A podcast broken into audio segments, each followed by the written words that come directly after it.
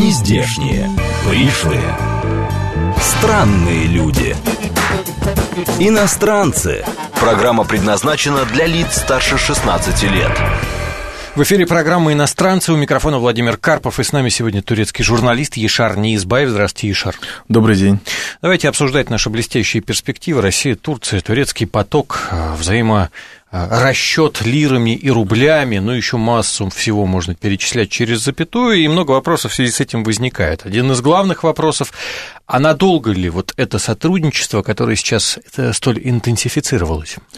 Хотелось бы, чтобы было надолго, и судя по тому, как, в каком направлении теперь уже движется Турция, хотя она всегда так старалась двигаться по всем направлениям, но сейчас она... больше как-то вот повернулась к востоку, так скажем, к России, да, поэтому ну, такое ощущение, что да, это будет, наверное, надолго, но при этом, но из-за того, что происходит в Сирии, потому что, знаете, вот недавно, двадцать четвёртого ноября, когда была годовщина гибели российского пилота, в тот же день, уже спустя год, вот, кто-то атаковал турецкую армию в Сирии. Угу. И погибло четыре человека, четыре турецких солдата, но не было понятно, кто это сделал. Но в, России, в Турции поднялась некая волна, в которой начали уже задавать вопрос, а кто же стоит? Россия не могла не знать. И на этой волне начался такой, ну, накаляться негатив. То есть и, русские то есть, отомстили за Су-двадцать четыре? Ну, были такой такие под... мысли, но потом приехал министр иностранных дел Лавров, и он, я так понял, он очень открыто и хорошо все прояснил турецким коллегам, и что это и не Россия, и не даже Сирия, хотя были какие-то мысли о том, что это, за этим стояла Сирия. И вот сейчас появилась информация о том, что... Ну, это информация от какого-то источника в Пентагоне о том, что за этой атакой мог, мог стоять Иран. То есть это некие там вот силы, которые на стороне режима. А кто пытается канализировать вот этот гнев народный в Турции? Ну, это... знаете, люди же разного мнения. В Турции там все время как бы была некая такая... воспитывался негатив в отношении России в течение долгих лет. Это вот все связано с вот этой антисоветской пропагандой. И это очень хорошо, знаете, так вложилось в турецкий народ. И, слава богу, это постепенно, начиная с девяностых, раз, раз, разрушалась вот эта вся антипропаганда. Потом вот в связи с самолетом опять она возросла, хотя могу сказать, что не сильно. И вот, ну, то есть есть силы, наверное, которые все-таки хотят и желают использовать ее. Вот я к тому, что не только в этом как бы причина в пропаганде, но и в том, что любое, любое неправильное действие и какие-то нескоординированные действия, какой-то негатив, какая-то, какие-то жертвы со стороны Турции в Сирии, очень легко есть круги, которые могут канализировать вот в этот негатив. И но тогда это сотрудничество всегда будет, знаете, так, на, на лезвие ножа. Знаете, есть эксперты, которые говорят, пока есть вот этот сирийский кризис, но, слава богу, я все-таки считаю, что это благодаря российским ВКС проблема решается. Уже все вот эти точки, горячие точки и вот эта террористическая группировка, она постепенно уже унич... ее уничтожают и стирают с Сирии, и, возможно, Возможно, в какой-то момент, опять-таки, благодаря дипломатии России, которая практически, можно сказать, перетянула Турцию на свою сторону, отказаться от того, что нужно с каким-то образом свергнуть Асада для того, чтобы в Сирии воцарился мир, и теперь Турция уже говорит по-другому, это тоже большой плюс. Вот здесь как раз-таки, мне кажется, надеюсь, мир возобла... ну, там, будет восстановлен в стране, и тогда эта тема уже автоматически исчезнет, вот этого противостояния, какого-либо, какой-либо угрозы сотрудничеству. Я единственное не понял относительно того, что сейчас позиция по отношению к Асаду меняется. Совсем недавно, на прошлой неделе, да. Мы только с вами по телефону в эфире да. обсуждали заявление президента Турции о том, что мы туда вошли для того, чтобы вот щит Евфрата посвящен как раз смещению Башара Асада. Да, я вам тогда сказал, что это, как бы, несмотря на то, что Эрдоган назвал ее главной целью, кроме этого он называл еще другие главные цели до этого. И еще я сказал вам, что нужно обратить внимание, где он это говорит. А говорил он это на собрании, где собрался арабский арабский мир, и его слушали именно люди, которые ждали от него этого некого подобного месседжа.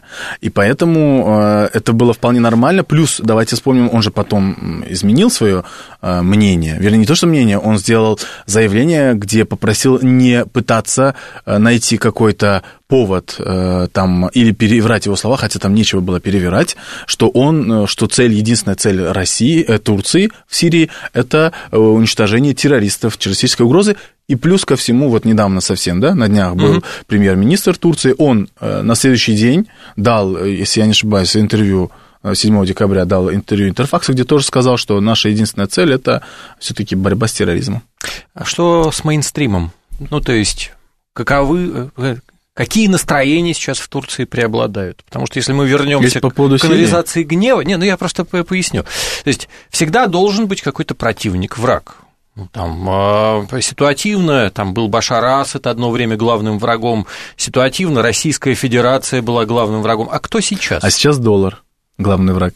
Это как? А вот так, смотрите, значит, недавно совсем, когда очень сильно начал курс доллара расти в Турции, Эрдоган попросил народ обменять свои доллары на лиру, чтобы поддержать национальную валюту, и вкладывать свои деньги в лиру и в золото.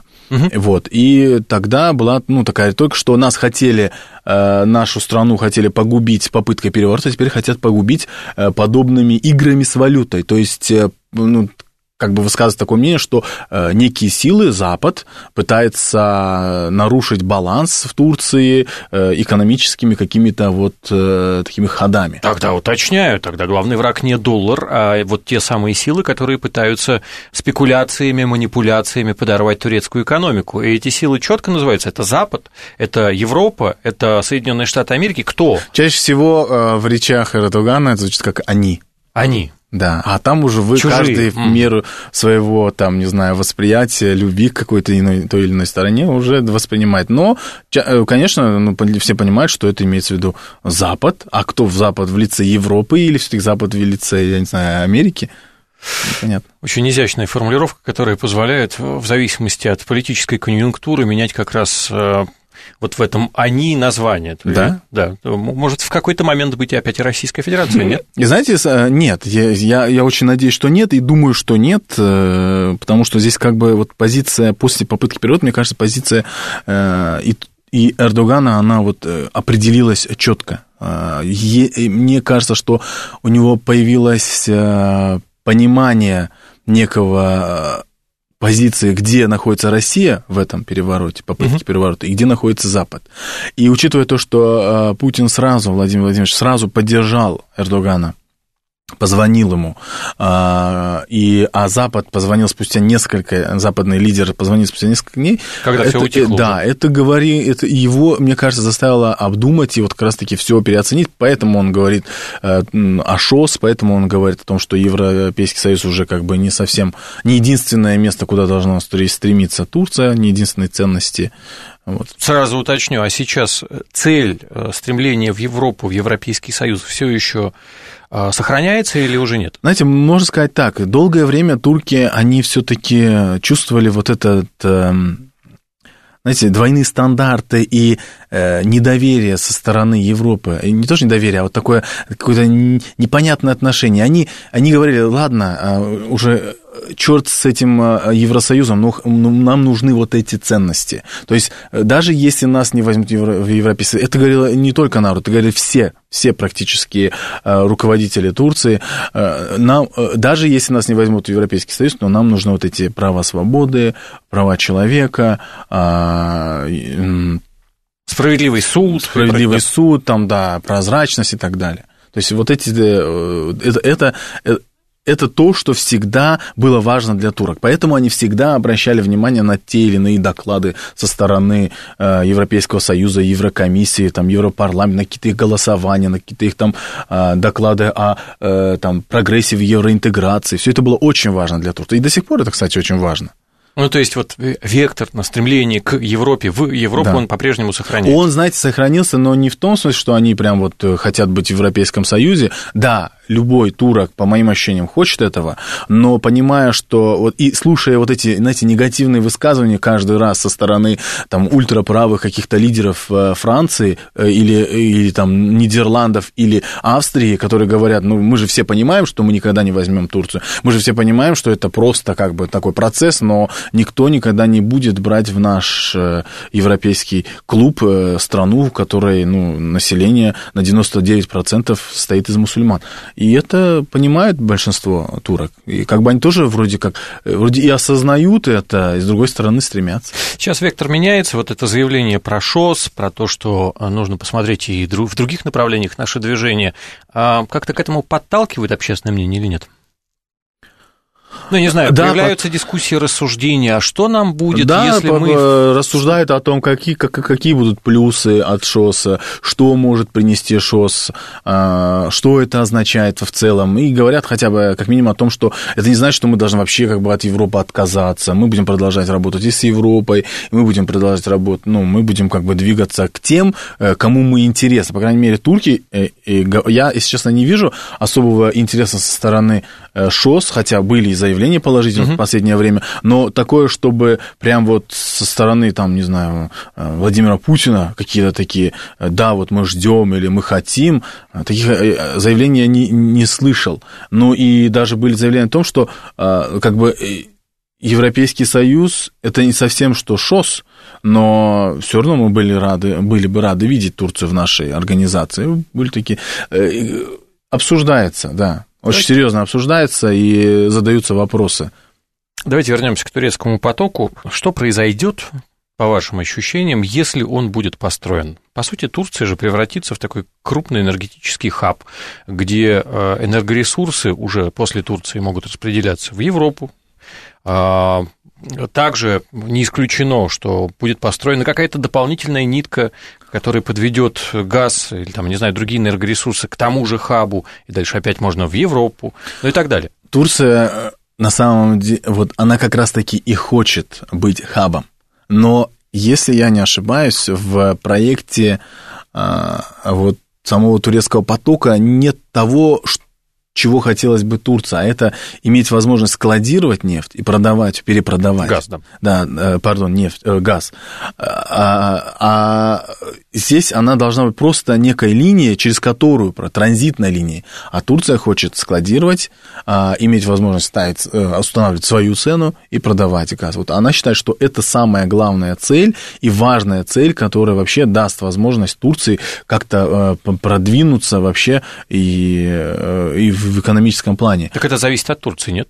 Насколько я понимаю, нет. Вот здесь, видите, я, я не эксперт, и насколько я, вот сколько я не слушал разные мнения, я не видел четкого определения вот того, что все-таки позволяет. Хотелось... И, и даже я могу сказать вам больше, почему не говорят о второй нитке? Потому что вот как раз-таки, мне кажется, здесь стоит вопрос. А все-таки в Европу пойдет или не пойдет этот, это, это, это, это, этот газопровод? И поэтому, и несмотря на то, что сам турецкий поток запланировался как проект с двумя нитками, сейчас говорится только об одной, и которая будет достроена там по одной Черного моря, потом придет на западную, ну, европейскую часть Турции, оттуда будет уже в другие страны. Если с ними, соответственно, договорятся. Да, и это как раз-таки, я так понимаю, вот если, если судить по высказываниям главы «Газпрома» Миллера, он говорил, что эта инициатива должна исходить из западных стран, из европейских стран. Вот о том, что они должны в этом видеть какой-то для себя плюс. К тому же, если учитывать, я не знаю, правда, мы много разных высказываний слышим, что украинская ветка, она будет закрыта к какому-то году, две тысячи девятнадцатому. две тысячи девятнадцатый год. Да, и то есть здесь уже возникает как бы причина задуматься, а где мы будем брать газ, да, европейцам, и, видимо, Турция будет той страной. Кстати, у Турции ведь не только цель построить турецкий поток, кроме этого есть еще у них желание такое взять э, не газ из Азербайджана, вот по ТАНАПу, который идет в Турцию, его тоже добавить. Я, правда, не знаю, вот все время слышу, что, э, что этого газа у Азербайджана может не хватить, но, по крайней мере, судя по публикациям, шестьдесят, шестнадцать миллиардов кубометров она будет поставлять в год, шесть из них будет уходить в Турцию, а десять в Европу. Плюс ко всему э, э, газ из Северного Ирака. Плюс, Плюс ко всему Катар, который, возможно, будет заинтересован в этом проекте.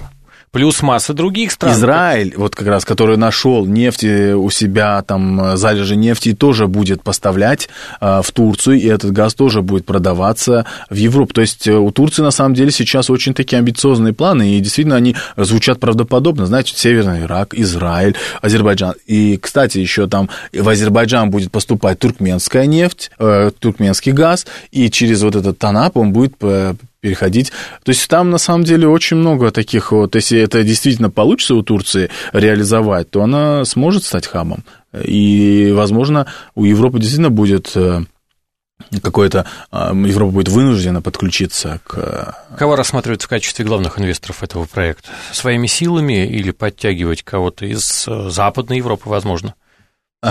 Там, такие разговоры насколько, вообще ведутся? Да, вот, например, ТАНАП, там несколько, я так понимаю, инвесторов, один из них вот, иностранный, сейчас точно не помню, может, итальянский, ну, Азербайджан, Турция и иностранное еще какое-то государство.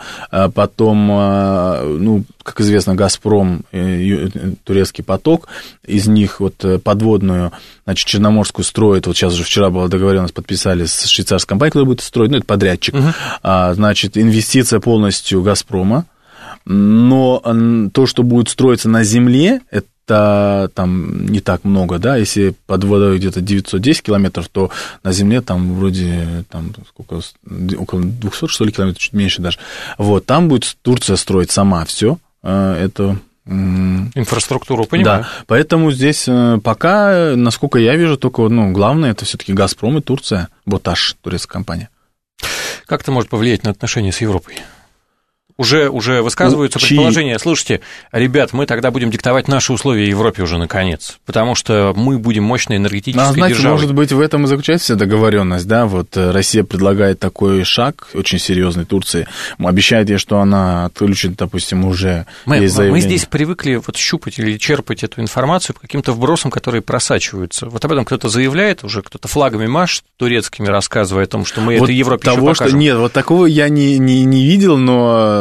Если мы хорошо вспомним, помним нашу, да, совсем недавнюю историю, да, то, что было вот с Украиной, постоянно переживали, и даже говорили, что Россия все-таки она э, действительно это некий политический рычаг. Ну, с другой стороны, Бог дал нефть. Почему мы должны как бы стыдиться того, что в России много нефти, да? Вот если люди говорят, вот тут в России нефть, поэтому она такая, э, так она себя ведет и зарабатывает только на нефть. Ну, Бог да, дал, Бог Босфор, дал, Эрдоган, нефть дал, нет, да? Да, газ, и слава Богу, как мы пользуемся. Так что вполне возможно, что в долгосрочной перспективе, да, наверное, есть какие-то такие очень серьезные проекты, где Турция тоже станет неким таким, и будет иметь возможность как-то влиять на Европу, не только пугая их беженцами, но и газом теперь уже. Хорошо, напомню, с нами сегодня Яшар Ниязбаев, телефон прямого эфира семь три семь три девять четыре восемь, смс плюс семь девять два пять восемь восемь восемь восемь девять четыре восемь, ну и телеграм наш работает, говорит Москва-бот, это латиницей в одно слово. Оставшиеся шесть минут уделим как раз вопросам наших слушателей. Начнем с телефонного звонка семь три семь три девять четыре восемь, слушаем вас. Алло, здравствуйте. Да, в эфире, пожалуйста. А, вы извините, я нечаянно набрала. Такое бывает. Турция хочет ничего не делать, а просто покупать газ со скидкой и продавать его, снимая сливки. Не жирно ли будет, пишет триста четырнадцатый. Ну, знаете, насчет жирно-не жирно, это все-таки торговля, это все-таки бизнес, и здесь не бывает как бы один, только одна сторона выигрыша. Все-таки это, если кому-то не нравится, то, я думаю, это просто не будет продолжаться, этот бизнес. Так что... Ну, давайте сейчас выслушаем Константина. Да, Константин? Да, приветствую, Владимир. Да. У меня так, такой вопрос. Первый. А вот в Турции не обсуждается ли, что вот Россия прогнулась, что мы победили, что, в принципе, вот там, ну, Россия простила Турции много, хотя, наверное, было наоборот. Это первый вопрос. И второй, а насколько можно вообще вам доверять? Потому что Эрдоган же, он как флюгер, то туда, то сюда. Насколько вы надежный партнер? Вот как вы считаете? Насколько с вами можно иметь дело нам, России? Спасибо. Яшар? Да, это, думаю, вот всех интересует второй вопрос особенно, да? Можете первый напомнить? Я из второго так увлекся. Давайте, Давайте со второго, второго да. да. А, в общем... А, насчет того, прогнулось, не прогнулось. Знаете, да. б- б- есть, конечно, круги, которые так думали, но больше все-таки люди были рады тому, что наконец-то отношения улучшились, поэтому вот этот, а, такая тема, что кто-то перед кем-то прогнулся, она не, а, не была так педалирована никем особо. Это положительно, мне кажется, знак. Были споры о том, все-таки извинился, не извинился, потому что с российской стороны звучало извинение, да, что Эрдоган извинился. Ну, мы разбирались в тонкостях турецкого языка. В общем, это, единственная эта тема была. Но так, чтобы кто-то считал, что Россия прогнулась, мне кажется, если честно, у, у турок, они понимают все-таки роль России в мире, и вообще как бы таких, мне кажется, даже как-то смешных мыслей у них просто бы и не было. Касательно второго вопроса... Вот мы, мы, на самом деле, с самого начала это и обсуждали, да, да? Все-таки позиция Турции, она вот сейчас, она вроде как ясная, но, видите, когда мы вдруг услышали о том, что Эрдоган сказал про Сирию, многие задались вопросом, и даже были заявления со стороны Кремля, да, Песков сделал, Министерство иностранных дел, да, представители разных, там даже и парламента, и сенаторы высказывались на эту тему, и действительно, вот в России есть некое опасение, но мне кажется, что вот российское руководство все-таки держит такое, ну, видимо, или мне просто в это хочется верить, что у, у нее есть четкая э, такая договоренность с Эрдоганом, где она все-таки убедилась в том, что э, на данном этапе больше все-таки Эрдогану можно довериться, потому что он же все-таки немного привязан к России в вопросе Сирии. Ведь если бы не российская сторона, мне кажется, некая отмашка с российской стороны, он бы не смог решить действительно тот вопрос, который заботит э, Турцию. Это вот э, курдский вопрос на севере Сирии. И мне кажется, это было просто невозможно. И сейчас, когда вот то, что произошло с турецкими солдатами, Россия, мне кажется, в полной мере постаралась э, помочь и, и прояснить ситуацию, и... Э, как бы, как, ну, устаканить, можно сказать, эту... То есть прагматизм пока побеждает, а прагматичная заинтересованность в том, чтобы сейчас отношения с Россией все-таки... И знаете, спорт. Мне еще что кажется? Все-таки да. С Эрдоганом будет, наверное, проще, чем с каким-то другим лидером, который мог бы быть вместо него. Это уже будет все-таки другой лидер и, наверное, уже совсем не пророссийский. У меня такие ощущения. Поэтому Эрдоган все-таки какой-то независимый. Это в случае, если, например, в Турции антироссийские настроения преобладают. Тогда да. А если, например, сейчас все видят, господи, ну с ними лучше вы пока и поддерживаете хорошие отношения. А вот знаете, мне кажется, это все привязано именно к одному лидеру, вот именно к Эрдогану. То есть, если бы это было, допустим, вот после попытки переворота пришло какое-то другое руководство, это было бы, ну, понимаете, с абсолютным демократом и человек, который опирается только на волю народа, а иногда поглядывает на Запад, мне кажется, России было бы трудно. Вот с таким, как Эрдоган, сейчас, наверное, более-менее проще, потому что у него, по крайней мере, какие-то более такие ясные позиции, хотя он, конечно, как и сам Путин тоже подчеркивает, очень трудный переговорщик, с ним очень... ну, трудно вести, вернее, как там, как он сказал, в общем, так тяжело прояснять какие-то темы. В каждой политической Нелегко. системе есть такие люди-маяки, которые используются для того, чтобы через них ретранслировать или транслировать какие-то идеи, возможно, даже радикальные зачастую, чтобы просто пощупать общественное настроение. Ну, не знаю, как у нас Владимир Вольфович Жириновский, mm-hmm. который периодически выступит с какой-нибудь лютой инициативой, дикой, казалось бы. Но по- за счет этого там какие-то настроения прощупываются. Вот э, наверняка же в турецкой политике тоже есть такие представители, и вот что они пробрасывают? Кто-нибудь призывает выйти из Североатлантического альянса, изгнать американцев, там, с территории Турции, или нет? Аналога, мне кажется, нет. Это нет. такой единственный в своем роде. Кстати, он же обещал это направить там атомные бомбы на Босфор, на Стамбул, а совсем недавно он был, посетил с визитом Турции, его очень радужно встретили. Вот. В Турции есть, конечно, разные мнения высказываются, есть, но это делают в основном через СМИ, там, и через заголовки газет, которые потом становятся как-то на повестку дня. А угу. так, чтобы был какой-то человек, который вот именно мог влиять или, по крайней мере, каким-то образом намекал. Радикальные самые предложения по поводу разрыва связи с Западом звучат или нет? А знаете, были как раз до попытки перевода, помню, был текст, когда один из, вот, может быть, он может считаться, это автор одной из очень такой происламской, даже исламистской газеты, про эрдоганскую, он говорил, что надо выйти из НАТО, что НАТО, это, она никогда не будет помогать мусульманам, что эта организация, она и до сих пор нам ничего хорошего и не сделала. Вот такие вот, как бы, тексты были, и их услышали, то есть, и, как бы, их, ну, они были такие, обсуждались. Но это было еще до. Но это было до, да. То есть... С нами был сегодня Яшар Ниязбаев, турецкий журналист. Спасибо, Яшар. Приходите еще. Вам спасибо.